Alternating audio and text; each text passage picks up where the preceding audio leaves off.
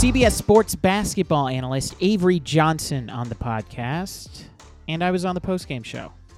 This is Roundball Roundup on UtahJazz.com. I'm JP Chunga on the Utah Jazz Podcast Network, presented by First Colony Mortgage, the official mortgage lender of the Utah Jazz, and MLS number 3112, Equal Housing Lender.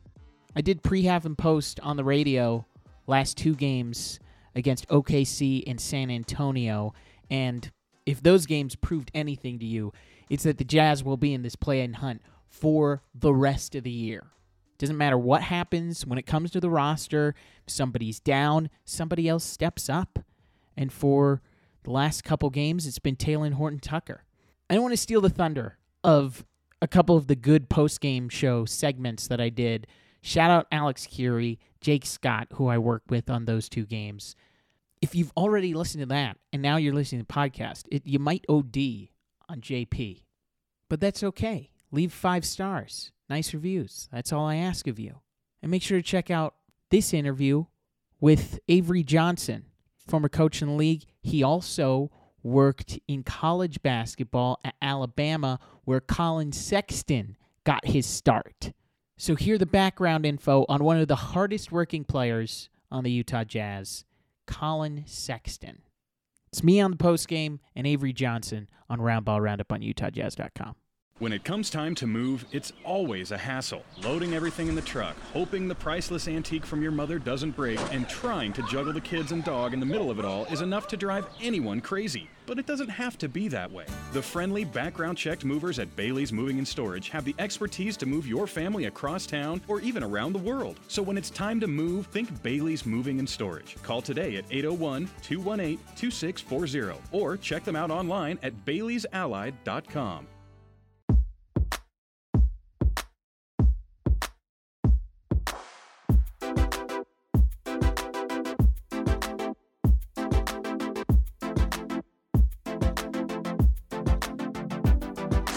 Yeah, I met Collin in, when he was a sophomore in high school. He was participating at one of our team camps, and uh, man, he was just a blur. He was fast, uh, could just play on both ends of the floor.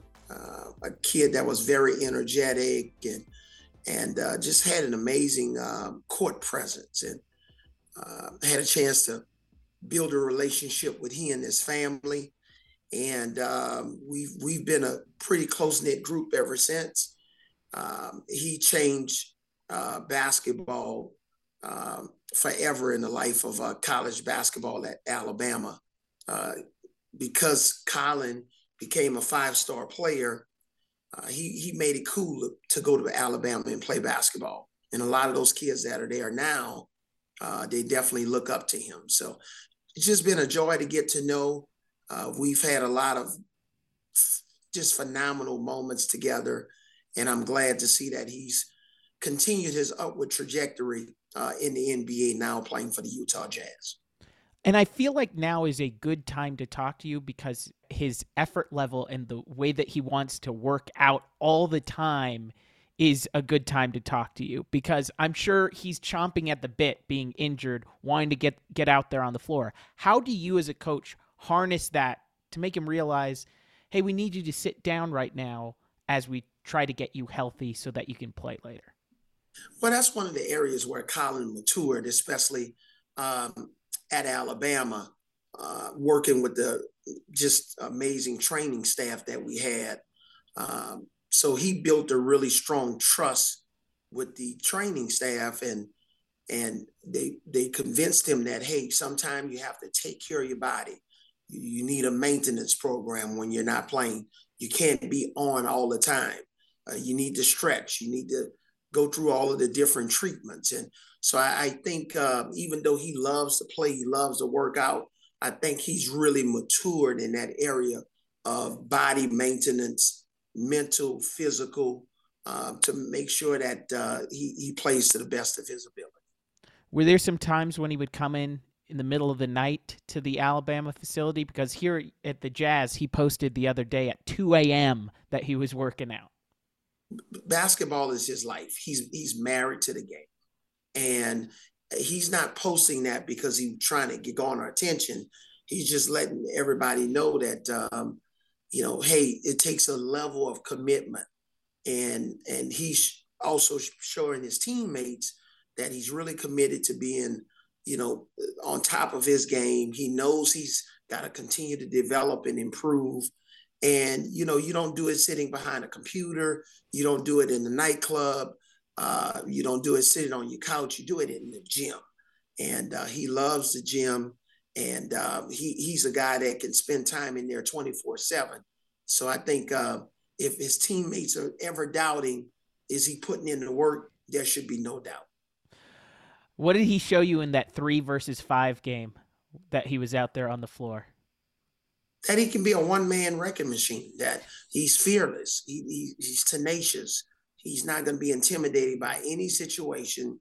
And you know that was a situation where we, I know almost is a optimum word, but we we all, we could have won that game, and I think that would have went down in history as arguably the best basketball win in college basketball history. But Collin, uh, you know, really took over that game, dominated. It was fun to watch. It was fun to coach. And, you know, there are not many people in the country in college basketball in that situation that wouldn't have basically surrendered, but not Collin Sexton. How have you seen him develop from where he was when he left college to where he is now in the pros? Well, I just think, you know, overall, his game um, you know, he's getting his teammates more involved. Um, I think there's a trust factor where he understands he doesn't have to do it all by himself.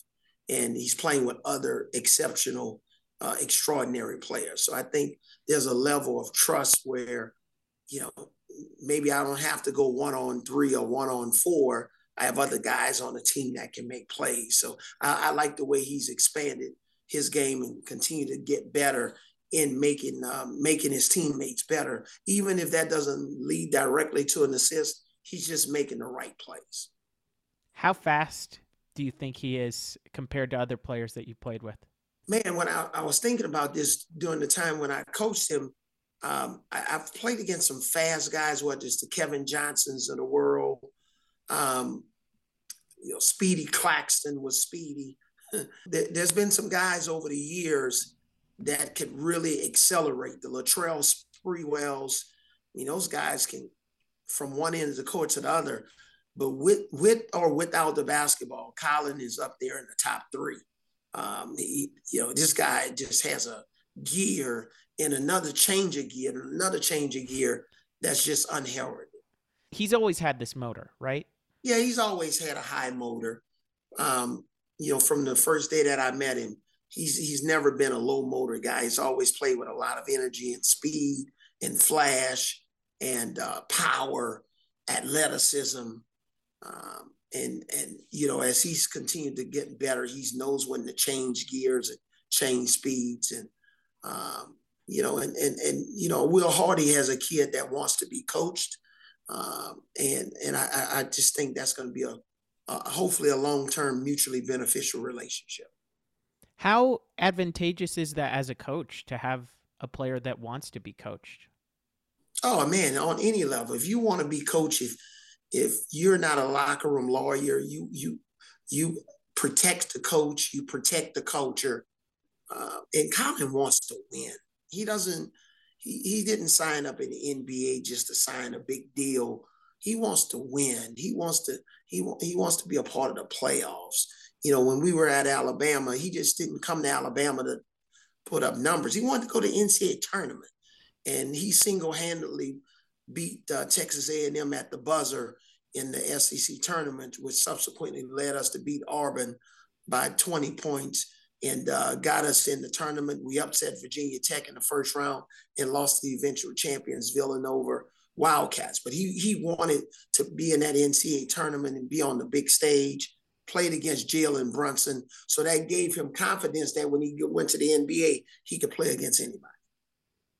Does he have that mentality that he could he could be with anybody when it comes to an NBA floor? Yeah, Collin, there's no there's no person on the face of this earth that that would ever play in a basketball game that would ever intimidate him. He doesn't he doesn't have an intimidating bone in his body. He really thinks he, he's he's the king of the court, And um, that's what I love about him. Uh, sometimes people say, well, that could be a disadvantage because players tend to try to do too much. Uh, man, give me a lion that I have to calm down, then somebody that I have to turn up. Uh, so that's that's what I love about him. He's he really has a high level of confidence, self confidence, which uh, which is a good characteristic to have.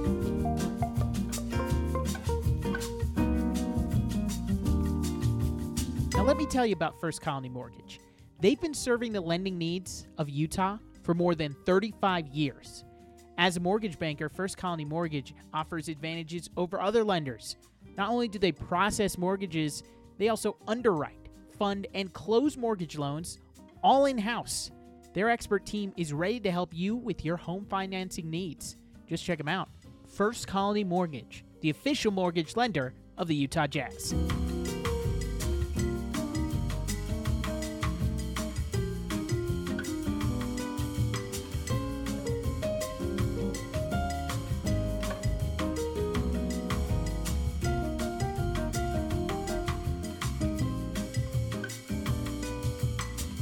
Funny. I was with Pop yesterday. Uh, we both had to speak at our first boss of the Spurs, Red McCombs' funeral in uh, San Antonio, and uh, just looking at him, he's still, you know, energized and, you know, teaching these young guys. It's a, a team that's in transition. This is they're not a playoff team. They're a team that uh, that's going to end up, you know, with one of the worst records in the NBA, if not the worst record. But they understand where they are during this season of their uh, life of the program, but it's been a program over the last 25 years plus that's been a model of consistency overall with five championships, six NBA finals appearances, and uh, Pop is you know going into the Hall of Fame, and and um, and fortunately he's going in uh, when it's finally announced uh, with Dirk Nowitzki, who I had a chance to uh, coach. But the main thing is he's he's been the armor bearer, he's been the leader, he and RC of that program for 20 plus years. And um, fortunately, they've turned it into championships. Coach Sloan obviously didn't have a chance to win a championship, but he did it at a high level for a long time with Stockton and Malone. And um, it's something that's going to be hard to recreate, uh, especially in this new generation of player movement and uh, wanting to join forces uh, and being able to build your team through a draft with a lot of sometimes impatient uh, ownership groups. What do you think makes Gregg Popovich a Hall of Famer? I mean, look at his look at his record. I think the record speaks for itself.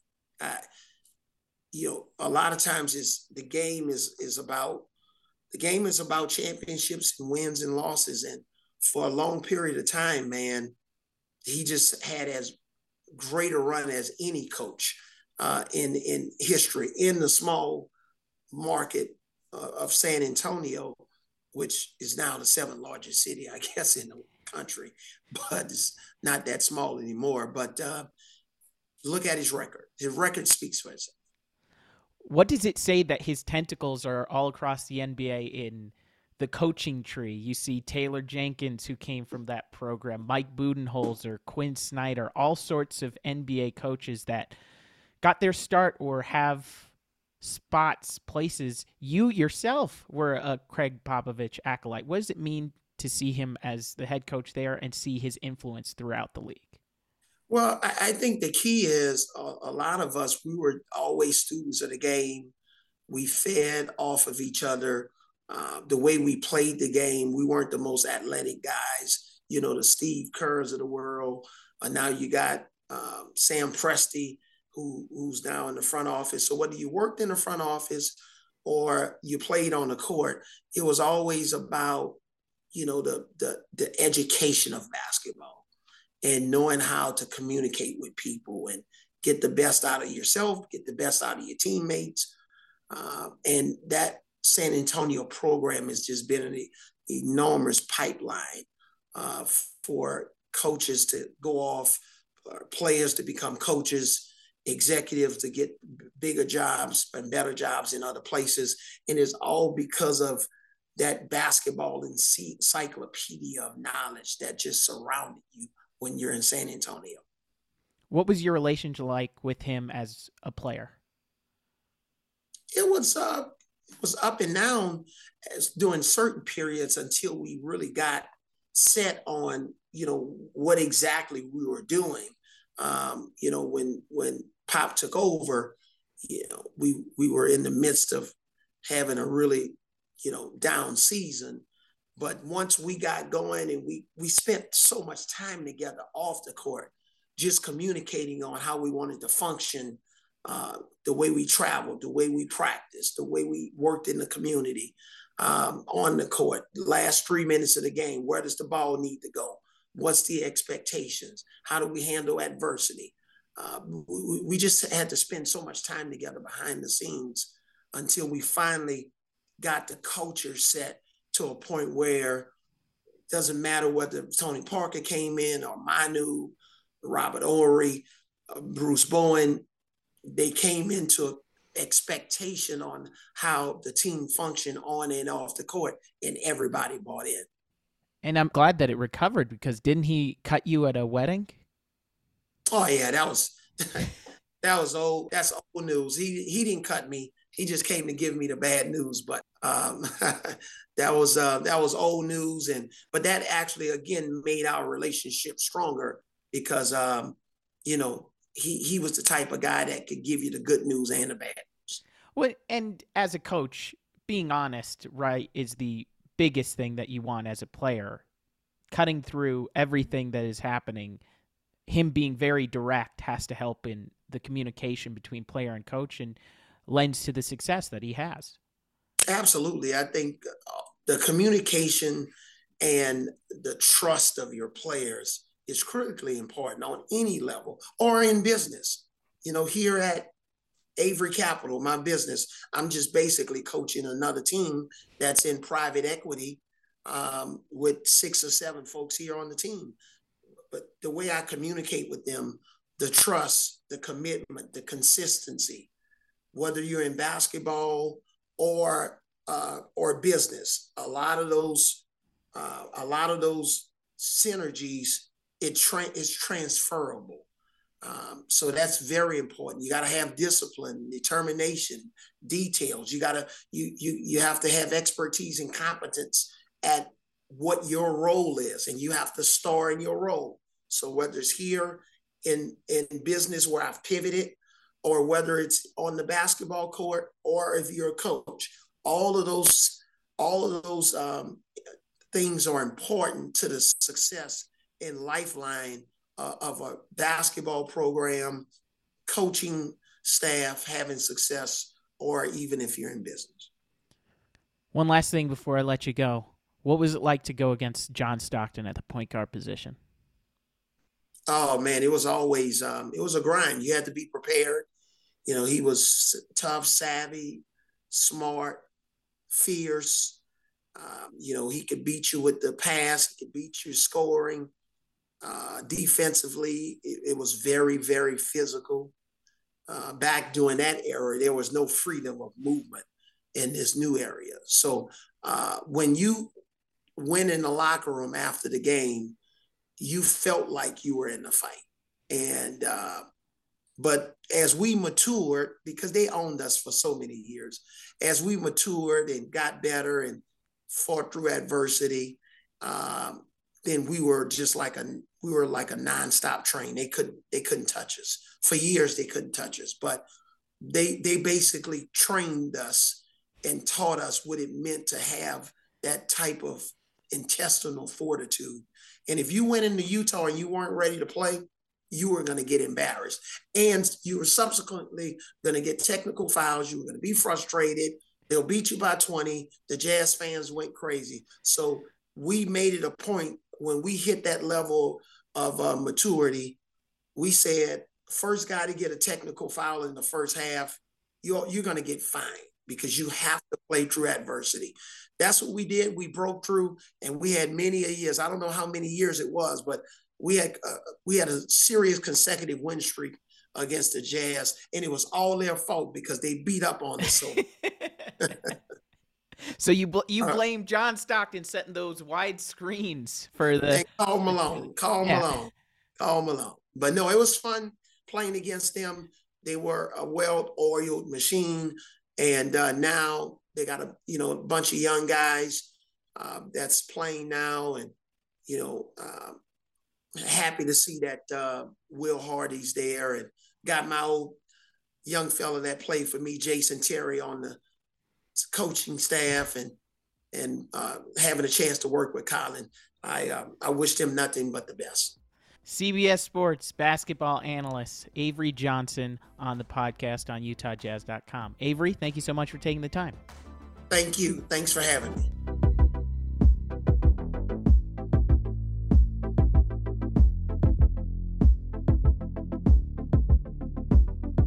Boy, did we hear an entertaining um, post game, uh, I guess, press conference from Lauri and Walker Kessler. I guess those two together is going to become uh, a thing, and they're funny. Jazz Key and Peele, I have uh, been in the locker room when they're just shouting at each other when they do their post game scrums, when they aren't at the podium. And Lauri's on one end of the locker room, Walker's right when you walk in, and they are going back and forth at each other, just sniping one another. What do you think about Walker's three point uh, bucket tonight? They talked a lot about that. Apparently, we didn't get the the celebration that is eventually going to happen. I remember I was watching that skills challenge uh, where he was doing it with Jordan Clarkson, Collin Sexton. He was shooting that stroke, that three pointer, and um, yeah, he better show a, a celebration next time. That was the one thing.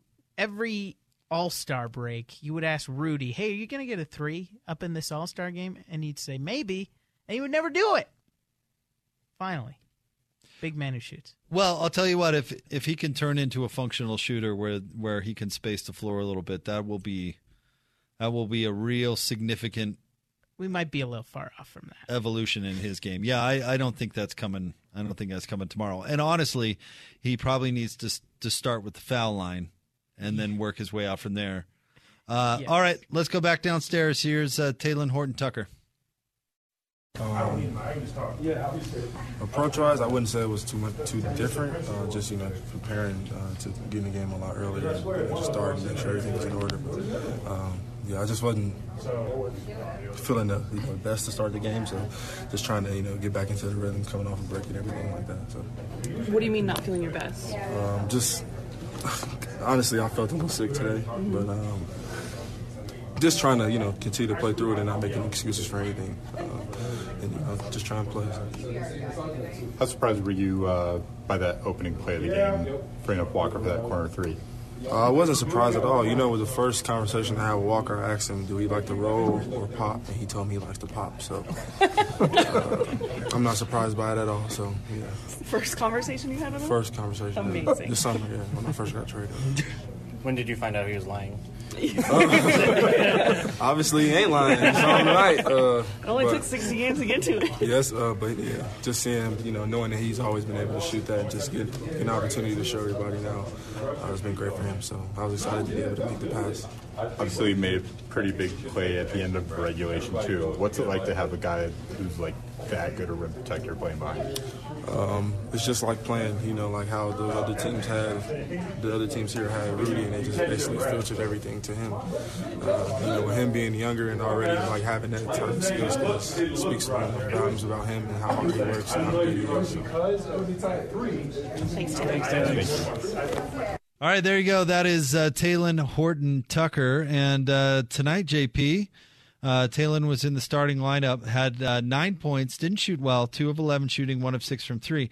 But his, uh, his streak of having great assist games continues. He had six assists tonight, uh, four turnovers, which you don't love seeing, but he also grabbed seven boards. He, uh, you know what? He's he's making the most of the opportunity he's getting. It was much better in the second half. Yes. Also, I mean, the first half was a little bit rough, and shooting on the eyes for the entire game for everybody was a little rough, especially with the shot doctor Chip Engelland on uh, the sideline for OKC. You remember Chip Engelland? He helped fix Kawhi Leonard's yeah, shot. in San Antonio. He was in San Antonio forever. Did that. he probably didn't enjoy watching this game as far as the way that these two teams shot.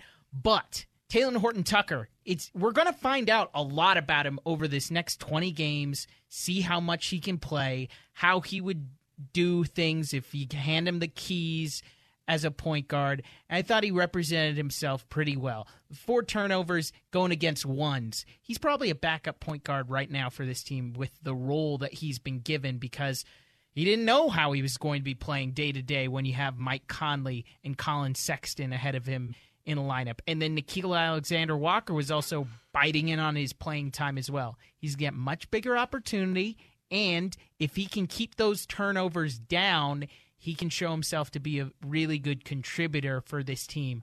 I've liked the little flashes that we've seen. The Knicks game that he had, where he had a good floor game, he continues to show those improvements, and that's going to go a long way.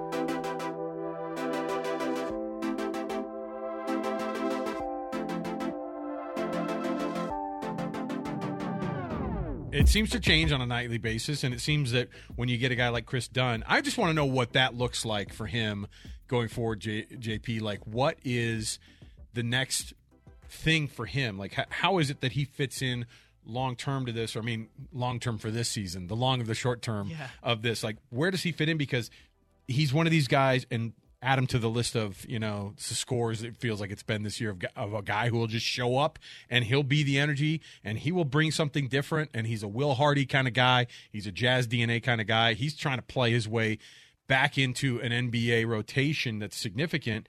So, what does a, a future look like for him? Is it a, is it the next ten day contract that he's working toward, and then what? Then what after that for Kris Dunn? he's working for that next 10 day contract and he knows that as he's playing even more teams are watching these games and realizing what he's doing because he can provide something at an NBA skill and seeing his offense and the way that he's been in control and not played out of himself offensively that's something that if you're looking at an NBA player how realistic are they with their game and do they do the things that highlight what they're good at? That's what you saw from Kris Dunn tonight. That's why he scored so much because he's good at attacking the rack.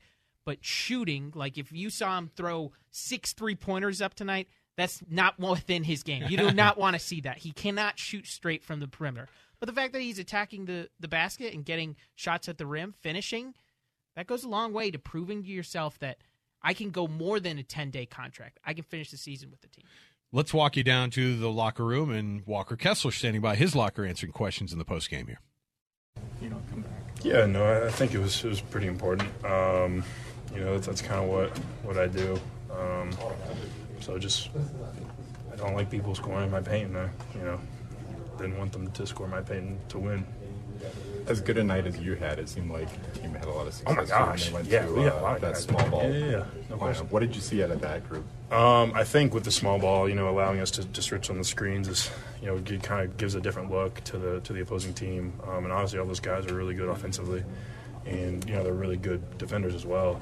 And the only thing like you could say is like, oh, when you go small, like rebounding, but they're all great at just being scrappy and you know not letting guys get the boards.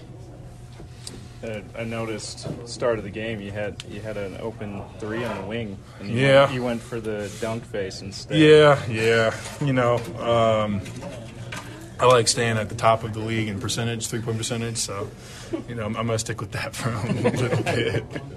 So that, it wasn't designed three like like last game. Then No, it was not a To designed three. No, that was a that was a designed play. Well, maybe one day we'll we'll see it come back out, but for right now, we're gonna gonna stick to what we do. There's Walker Kessler. You love hearing that stuff, right? It's just like let's let's keep it rolling, keep those keep those bombs coming, Walker. We love it. He got a play ran for him in the first play of the game against OKC. He should be clamoring for more three point opportunities. You were at uh, All Star Saturday Yes, night, right? yes. Where he was sinking threes from the corner. Absolutely. You know, I talked to Bruce Pearl on the podcast, and he said when he was recruiting Walker, Walker was shooting threes in high school. He was more of a perimeter oriented guy. He even said he didn't. He's like, I didn't even play defense in high school. Like Exactly. Exactly. Oh. That comes later when you start to realize how am I going to stay on the floor? Seven feet tall. I better start blocking some shots. And he does. 11 block shots tonight, by the way, for the Jazz as a team. Uh, five of those credited to uh, Walker Kessler. So uh, while it took a minute to get going, that type of energy ends up showing up. Uh, and, and a team like the San Antonio Spurs, who are outmatched normally under the hoop, but we just we, we got a dose of Udoka Azubuike in the in the first half that you know once you go okay, how long is how long is this going to happen? When does Walker Kessler come back in the game? And and uh, you know how how often do you get to see Doak uh, in the first half for that kind of a stretch? You know that's just something that he's being asked to do, and you didn't see him. You know that's something that Walker or that uh, that Will Hardy wants out of out of Doak. He goes like, "I'm, I'm we're going to keep throwing you some minutes here, uh, but you, every guy is asked to do something different." I Simone Fontecchio came in and gave you 13 yeah. minutes and 11 points, and he and he hit threes, and you're like, "Okay," and he doesn't, and and he had a bad stretch where he wasn't hitting those three pointers, and Will Hardy said. Hey, keep shooting it, man. And they don't they don't let you shoot them if they don't say you're allowed to shoot them. You know, they they want you to do your thing if that's what you're supposed to be doing. That's the realistic part of the NBA. Realizing where you are in your journey. What am I good at? How do I stay on the floor? I go back to this story every time I think about this, where George Niang, he was being coached up by Alex Jensen, and George was at a point where he joined the team in summer league, and he was falling out. He was like a 20 point per game scorer when I was watching him down in Vegas. And in the NBA, is it going to be that? Absolutely not. But he goes to Alex Jensen. AJ says to him, You stand in the corner and you hit 40% of these threes and you defend just well enough at your position, you're going to get minutes in the league. And that's what he did. That's what George did and sculpted his game to do when he got to the big club and when he was playing with the Jazz.